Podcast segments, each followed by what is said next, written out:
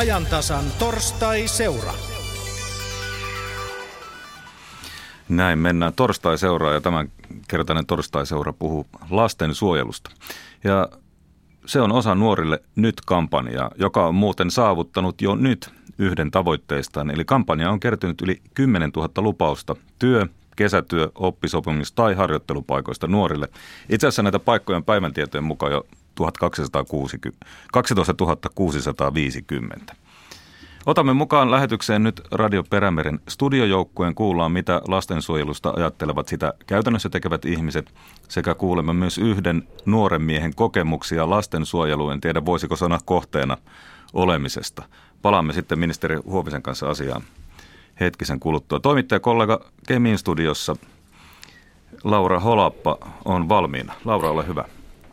Kyllä, äh, lähdetään liikkeelle siitä, että Lapsen oikeuksien yleissopimushan sanoo, että joka ikisellä lapsella on oikeus hyvään ja turvalliseen lapsuuteen sekä suojeluun ja huolenpitoon. Ja jos vanhemmat tai huoltajat eivät jostain syystä pysty huolehtimaan lapsen hyvinvoinnista, niin silloin yhteiskunnan velvollisuus on puuttua perheen tilanteeseen. Ja tästä me puhumme tänään. Studiossa vieraana ovat Lapin Soskylän johtaja Kai Lomma, tervetuloa. Kiitos. Ja Kemimaan johtava sosiaalityöntekijä Seija Saalismaa, tervetuloa. Kiitos. Nuorten syrjäytyminen on, kuten kuulimme, nostettu esille aika laajasti tässä viime aikoina ja nyt perehdymme oikeastaan siihen, että miksi syrjäytyneiden nuorten joukossa on iso osa huostaan otettuja lapsia ja nuoria. Kai Lomma, miten tämä näkyy? No, no se, se näkyy juuri siinä, että, että kun oli tota, pari vuotta sitten valtiontalouden tarkastusvirasto teki tämän raportin ja, ja myöskin EK ja ja, ja tota, siinä he totesivat sen, että, että tota, huolestuttavan suuri prosenttiosuus näissä syrjäytyneissä on sijaishuollosta olleita lapsia. Ja, ja henkilökohtaisesti näen sillä että, että, että siinä, on, siinä on kysymys vähän siitä, että se lapsen tarpeet ja tämän yhteiskunnan toimenpiteet ei välttämättä kohtaa toisiaan. Että, että kun sijaishuollossa lapset, olleet lapset aika, aika usein ja, ja, ja viime aikoina a, a, suuntaus on mennyt siihen suuntaan, että, että 18-vuotiaana siirrytään, siirrytään jo omaan elämään, niin, niin monella sijaishuollossa olleella lapsella ei, ei ole välttämättä valmiuksia vielä siihen omaan elämään. Ja, ja, ja, ja siellä, siellä heidän, heidän elämässään, elämässään on paljon sellaisia asioita, jotka, jotka, on niin kuin, jotka painaa ja, ja, ja he, he ei välttämättä ole niin kypsiä kuin, kuin biologinen ikä, ikä antaisi odottaa. Onko se jälkihuolto, joka tässä vaiheessa sitten nousee erityisesti esiin? Että jälkihuolto on se, mitä pitäisi paremmin tehdä?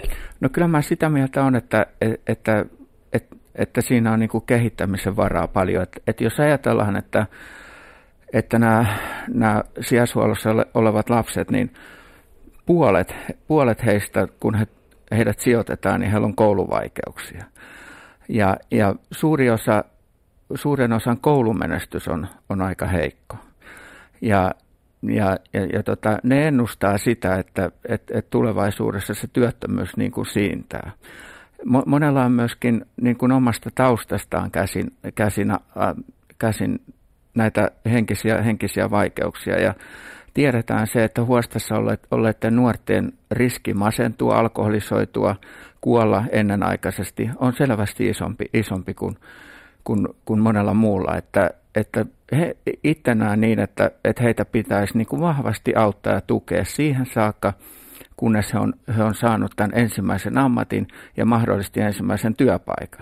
Ja, ja tämä kampanjakin, mistä tässä nyt al, aluksikin kuultiin, niin oli tosi kiva kuulla, että, että, että näin, näin monelle, monelle tota, on, on tämä mahdollisuus niin kuin aukeamassa, että, että et jo, ja, ja kun sekin tiedetään, että, että jos, jos ja kun nämä nuoret syrjäytyy, niin se on iso inhimillinen kärsimys ja, ja se on myöskin iso taloudellinen rasite tällä yhteiskunnalla.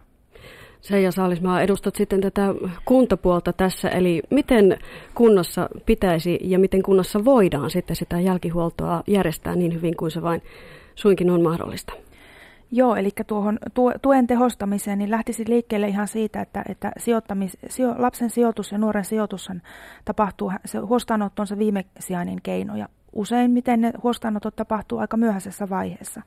Ja, ja tavallaan se tuki, mitä se lapsi nuori tarvitsee jo sen sijoituksen aikana, niin, niin se, on, se on todella suurta ja, ja, ja sitä edelleen pitäisi tehostaa, jotta sillä nuorella olisi sitten mahdollisimman hyvät valmiudet silloin, kun hän täyttää sen 18.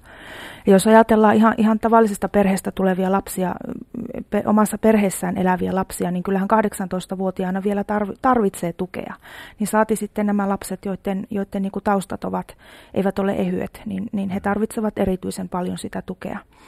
Ja usein, usein se jälkihuoltotuki pitäisi olla ihan sellaista kädestä, kädestä pitäen auttamista, tukemista monenlaisissa asioissa.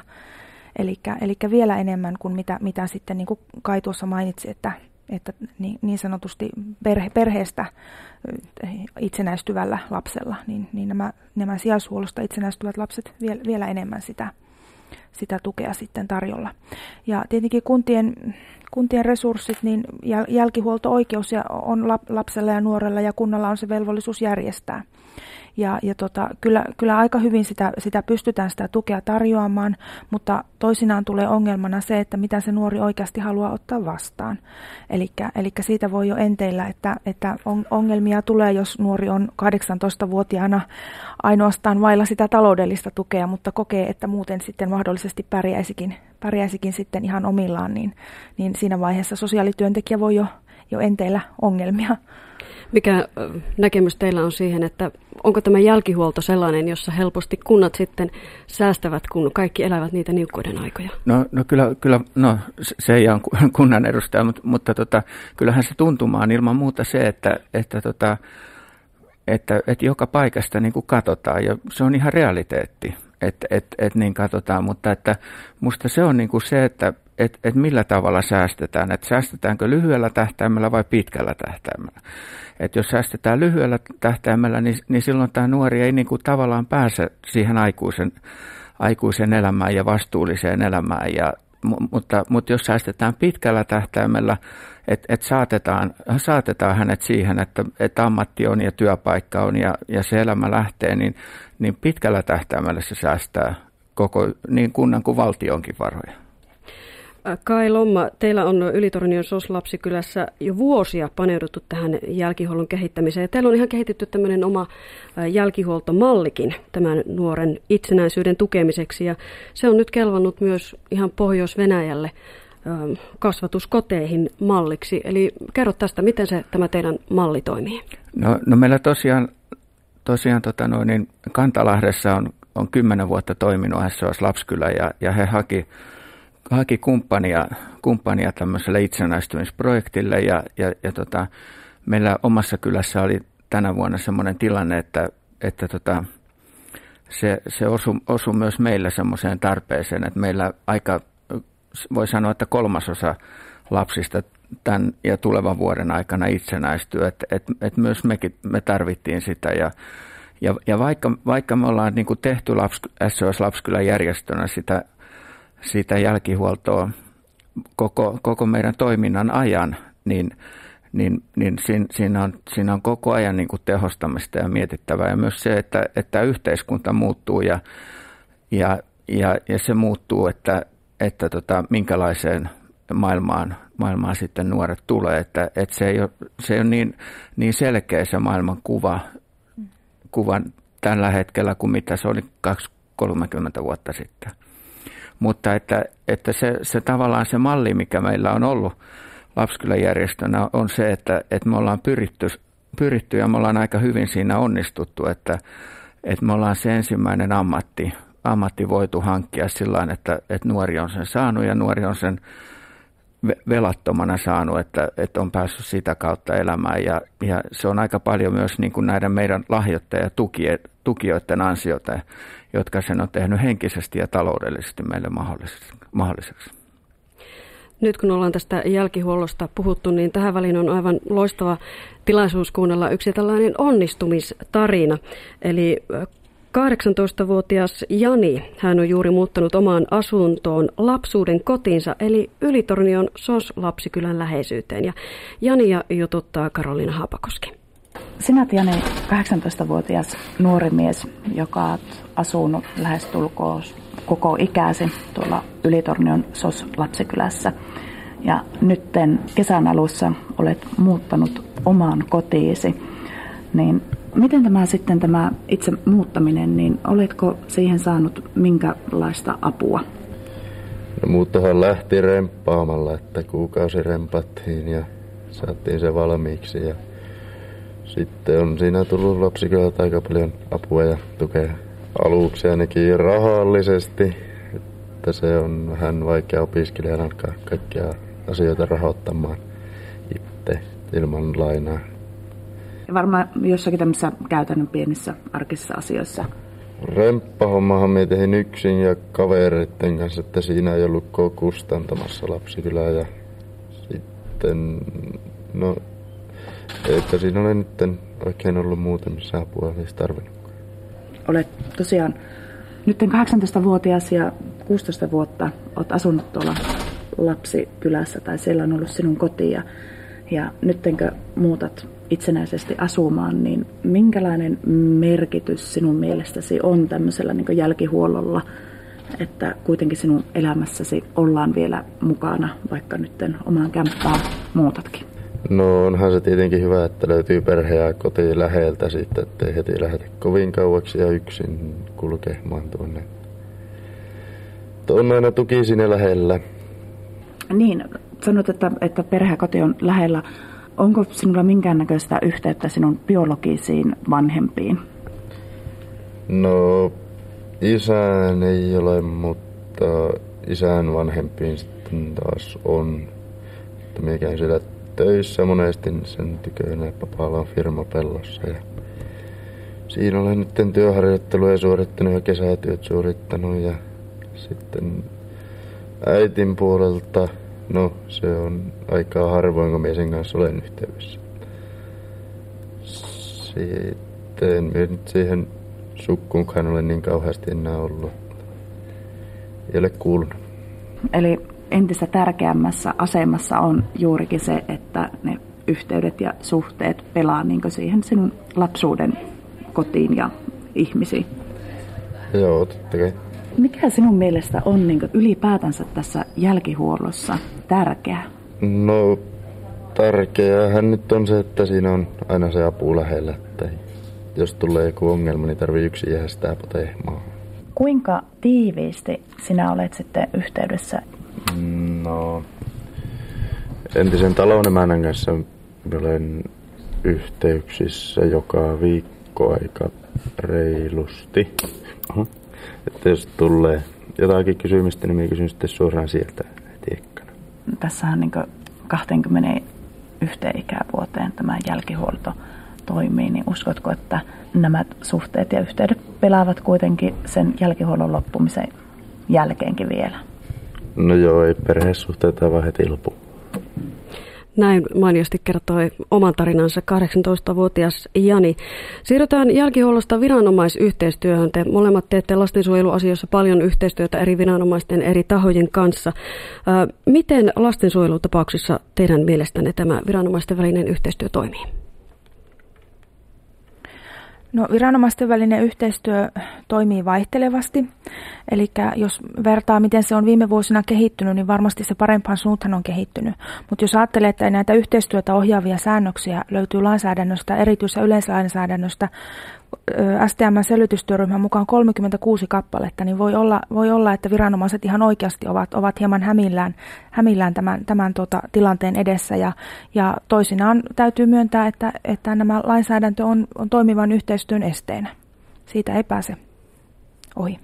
Hallitus on useita työryhmiä asettanut selvittämään nimenomaan tätä yhteistyötä viranomaisten välillä. Ja sieltä on nyt yksi raporttikin tullut tässä kesän aikana. Seija Saalismaa, minkälaisia apuja siitä raportista tulee kuntiin? Joo, eli tuota, niin, kuntakysely oli tehty ja, ja noin puolet viranomaisista oli sitä mieltä, että tietojen vaihdossa on ongelmia, jotka vaikeuttaa sen perheen avunsaantia. Ja nythän on sitten näitä, näitä toimenpideehdotuksia tullut ja yksi on ymmärtääkseni jo lähtenyt ihan käytäntöönkin, eli ollaan, ollaan tämmöistä viranomaisopasta tehty, jossa on tietojen vaihtoa ja salassapitoa koskevia säätelyjä. Ja, ja, ja viranomaiset myös koulutetaan tämän oppaan, oppaan sisältöön ja, ja tämän käyttöön, että se on erittäin hyvä asia kyllä. Mikael Sosiaali- ja terveyspuolen ihmiset on muutenkin niin kilttejä, niin sitten on vielä yli, ylivarovaisia näiden salossapitosäännösten kanssa. Niin, viranomainen on vastuussa, vastuussa siitä, mitä, mitä, mitä kertoo ja mitä tietoja toiselle viranomaiselle antaa. Että, että, että toki siinä sitten virkavastuulla, kun tehdään, niin, niin, niin tota, varovaisia ollaan. Näin, no, näin se on.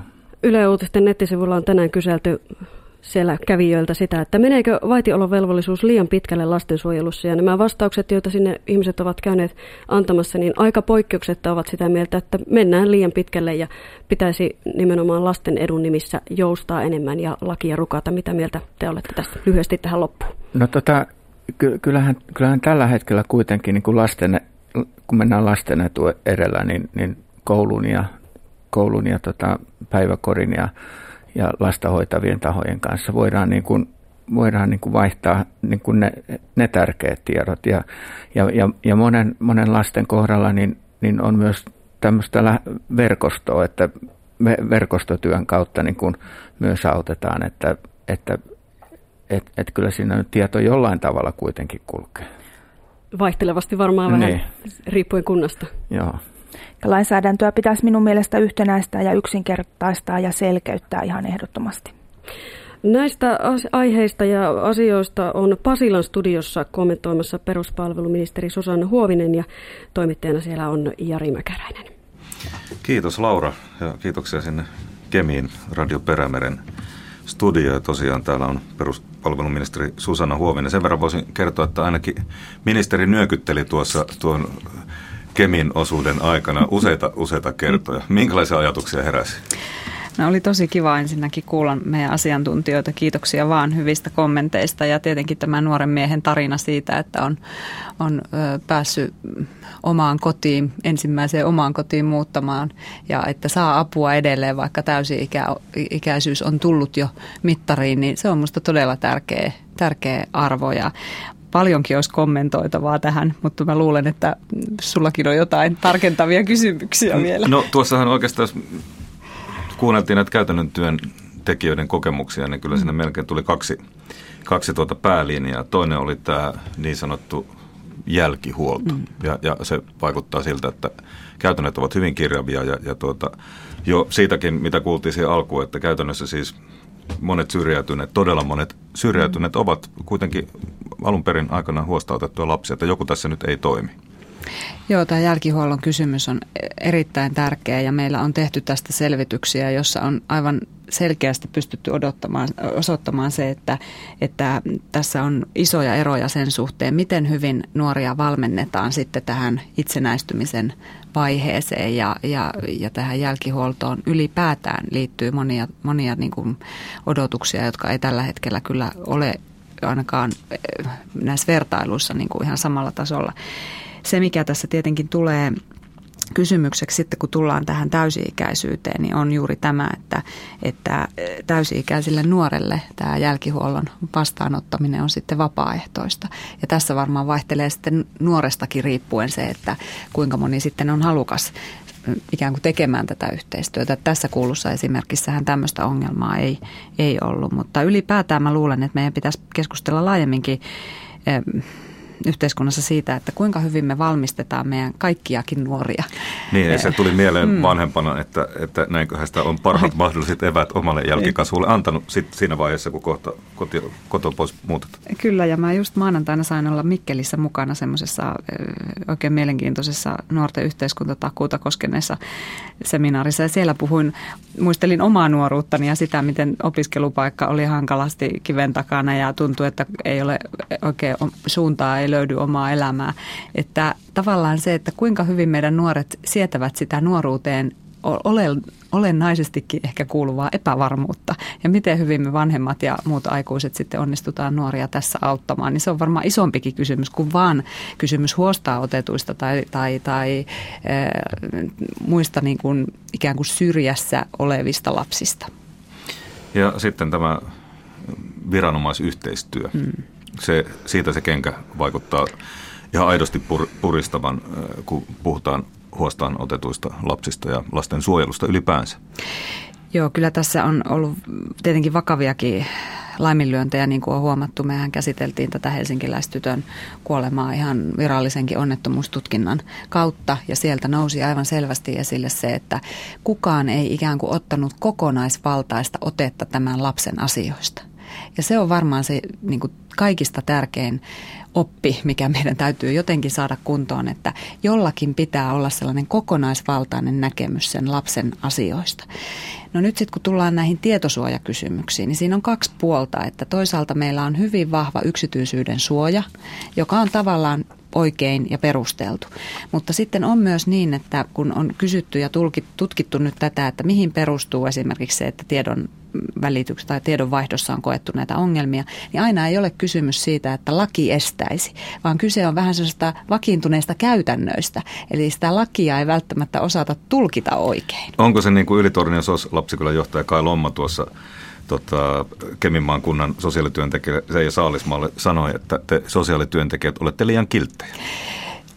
No kiltti voi olla ehkä väärä ilmaisu. Mä luulen, että tunnollinen on ehkä parempi tai sitten varovainen, eh, mutta että juuri tämän vuoksi nyt ollaan käynnistetty eh, THLn eh, kanssa yhteistyössä tämä opas kaikille lasten kanssa ja lasten parissa työtään tekeville, jotta me pystyttäisiin tulkitsemaan niitä tietosuoja-asioitakin oikein ja, ja samalla lapsen tavalla. kannalta. Joo, ja yhtenäisesti, koska onhan tässä kyse myös siitä, että ovatko suomalaiset lapset lopu viimeksi tasa-arvoisessa asemassa. Saavatko he samanlaista palvelua palvelua, varhaista tukea, eh, jos, jos tämmöinen yhteydenpito viranomaisten välillä vaihtelee näin paljon? No tuota, otitte vastaan tämmöisen lastensuojelun toimivuutta selvittäneen ryhmän loppuraportin, oliko se kesäkuun 19. päivä Kyllä. keskiviikkona, jossa itse asiassa on 54 lastensuojelua kehittävää toimenpidettä ehdotettu. Siinä on monen monella eri tasolla käyty tiheällä kammalla koko systeemi läpi. Mitä sille raportille on sitten syksyn aikana tapahtunut? Joo, tämä on erinomainen raportti, ylisosiaalinen os Aulikki Kananoja johdolla tehty ja, ja tosiaan monet lastensuojelua äh, läheltä seuraavat ammattilaiset ja järjestöt ovat kovasti kiittäneet tätä työtä, samoin minä. Siinä on paljon hyviä esityksiä. Se on ollut nyt aika laajalla lausuntokierroksella tämä raportti, myöskin laatu, on kuultu? laatusuositus hyvin laajasti. Siihen se on ollut mahdollista muuten myös ottaa ihan tavallisten kansalaisten kantaa tuolla otakantaa.fi-sivustolla syksyn aikana. Ja sinnekin on tullut palautetta kansalaisilta siitä, että miten nämä hommat toimii. Ja nyt sitten me teemme tästä yhteenvetoa näistä lausunnoista ministeriössä. Ja sitten on kyllä myös koko hallituksella varmasti niin kuin vakavan pohtimisen paikka siitä, että minkälaisia muutoksia lastensuojelulakiin esimerkiksi me tarvitsemme, jotta nämä asiat saadaan kuntoon. Tämä ei ole helppo tehtävä, kun kaikki tiedämme, minkälaisissa taloushaasteissa, työllisyyshaasteissa me samaan aikaan painiskellaan. No minkälaisia, jos muutama semmoinen selkeä, kansa aina kaipaa käytännön toimia, muutama selkeä käytännön mm-hmm toimi, jota siellä ehdotetaan, joka tulee muuttumaan, joka on tärkeä? No sanon kaksi, jotka ovat jo edenneet tuosta Aulikki Kananojan työryhmästä. Eli juuri tämä koulut, koulutus kierros opas THL johdolla lasten parissa työtään tekeville, jotta tietojen vaihto voidaan saada sille tasolle, jolla se pitää olla. Ja toinen asia on jo budjetissa, budjettiesityksessä mukana oleva ehdotus siitä, että lain tasolla määritellään se aika, joka sosiaalityöntekijän tulee käyttää lapsen kanssa, koska eräs aivan keskeinen huomio tuossa Aulikko, Aulikki Kananojan työryhmän työssä oli se, että sosiaalityöntekijät käyttävät itse asiassa kovin vähän aikaa itse sen lapsen kanssa työskentelyyn. Ja tämähän on ihan oleellista, jos ajatellaan, että miten parhaiten sitä lasta pystytään auttamaan. Ja viranomaisille annetaan velvollisuus ilmoittaa henkeä uhkaavista rikoksista. Se on myös Kyllä. Siellä, Kyllä. siellä paperilla, ehkä viitata juuri tuo mm. Helsingin tapaukseen. No tosiaan juhlapuheissahan kaikki ovat aina lasten puolella, mutta käytännössä sitten ikävä kyllä aika usein – kunnat, jotka siellä on tärkeä toimiva, niin, toimia, niin säästävät sitten esimerkiksi perheiden tukipalveluista, joka on sitten suoraan tosi vasta muutaman vuoden, ehkä seuraavan budjettikauden aikana niin kuin menoja kunnalla. Mitä tälle ongelmalle voidaan tehdä? Ihan niin kuin sote-asiassa, kunnilla on tässä iso vastuu ja velvollisuus. On. Se on totta. Mä kehottaisin kaikkia tutustumaan Imatran malliin, koska siellä on pystytty perheiden varhaiseen tukeen satsaamalla aika lyhyessäkin ajassa säästämään itse asiassa lastensuojelun kustannuksia. Eli tavallaan tämä osoittaa sitä, että kunnis, kunnissakin voidaan tehdä hyviä ratkaisuja, jotka ovat lasten ja perheiden kannalta järkeviä, mutta myös kunnan kannalta, jos ajatellaan taloudellisessa mielessä järkeviä. Että kyllä meiltä löytyy näitä hyviä esimerkkejä, että kysymys on ehkä siitä, että miten me saamme kaikki nämä hyvät käytännöt sitten kierrätetyksi ympäri maata. Ja siihenkin me tarvitsemme muuten paremman sote-rakenteen, jota parhaillaan sitäkin työtä teemme.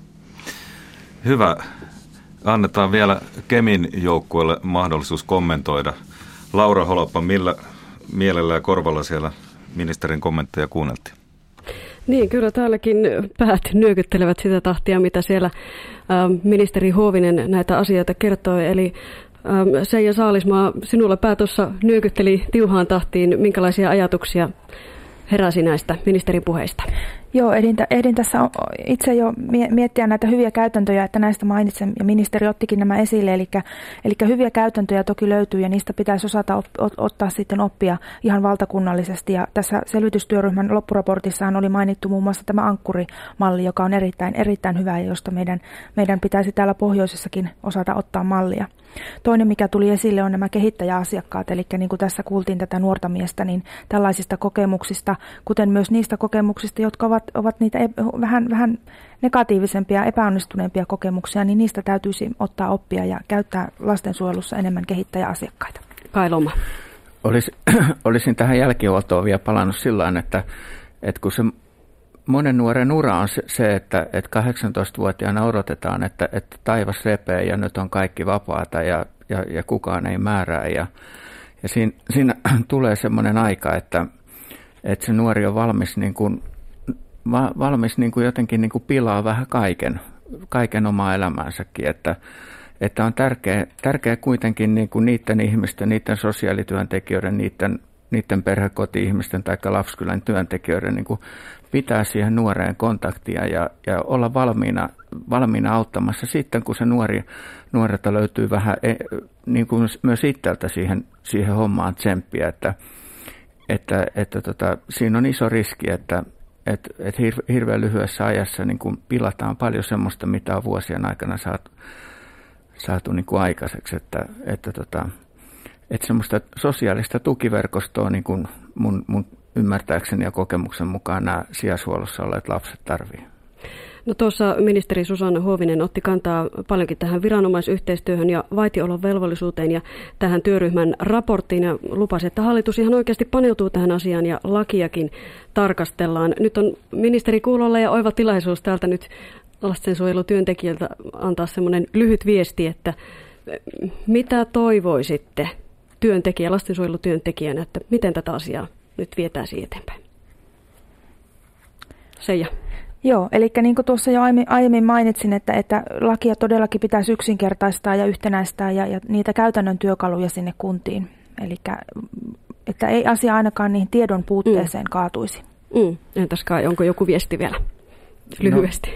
No, lyhy- lyhyesti on, on, on samaa mieltä, että, että yksinkertaista ja, ja myös niin kuin ne tehokkaammin saadaan asiat eteenpäin. Lastensuojelun viesti lähti tällä tavoin täältä Kemin ja Radioperämeren studiosta sinne Pasilan suuntaan. Jari Mäkäräinen jatkaa. Niin, ja annetaan suoraan puheenvuoro ministerille. Kysymyksiä ja viestejä tuli. Joo, mä kiitän näistä lämpimästi ja jaan kyllä tämän huolen siitä, että liian moneen osaan on jaettu tätä lainsäädäntöä, että se on liian hajallaan ja tätä yhtenäistämistä meidän on ihan välttämätöntä tässä tulevassa työssä tehdä. Mä haluaisin vielä ottaa esille tämän kokemusasiantuntijuuden, joka, jonka äsken unohdin sanoa, joka on todella tärkeä juttu, että meidän pitää näitä nuoria itseään kuulla heitä koskevissa asioissa paljon nykyistä paremmin. Ja olin kyllä hyvin ilahtunut siitä, että lapsiasiavaltuutetun toimisto ja THL, Pesäpuu ry ja Lastensuojelun keskus, keskusliitto toteutti tällaisen sijaishuollon kampanjan Uskomme sinuun, usko sinäkin kiertueen. Ja siinä oli keskiössä nimenomaan nuorten omat kokemukset sijaishuollon arjesta. Että meidän pitää lapsille ja nuorille, myös lapsille antaa se mahdollisuus oman äänen avaamiseen ja, ja kertomiseen näistä kokemuksista, koska ei meillä ole mitään kristallipalloa, josta me näitä asioita katselemme. Peruspalvelun ministeri Susanna Huominen, kiitos vierailusta. Kiitos. Ja kiitos myös sinne Kemin studioon kuulijoille ympäri laajan Suomen maan aihetta vielä torstaiseuran tapaan. Sen käsittelyä jatketaan ympäri Suomea. Esimerkiksi Joensuu on kaupunkina saanut jo toisen selvityspyynnön valvolta viranomaiselta, kun määräajassa ei ole pystytty lastensuojeluilmoituksia edes käsittelemään. Saatika tekemään jotakin. Aihe on tärkeä ja tuota, siellä päin Suomea kannattaa tuo kuulla.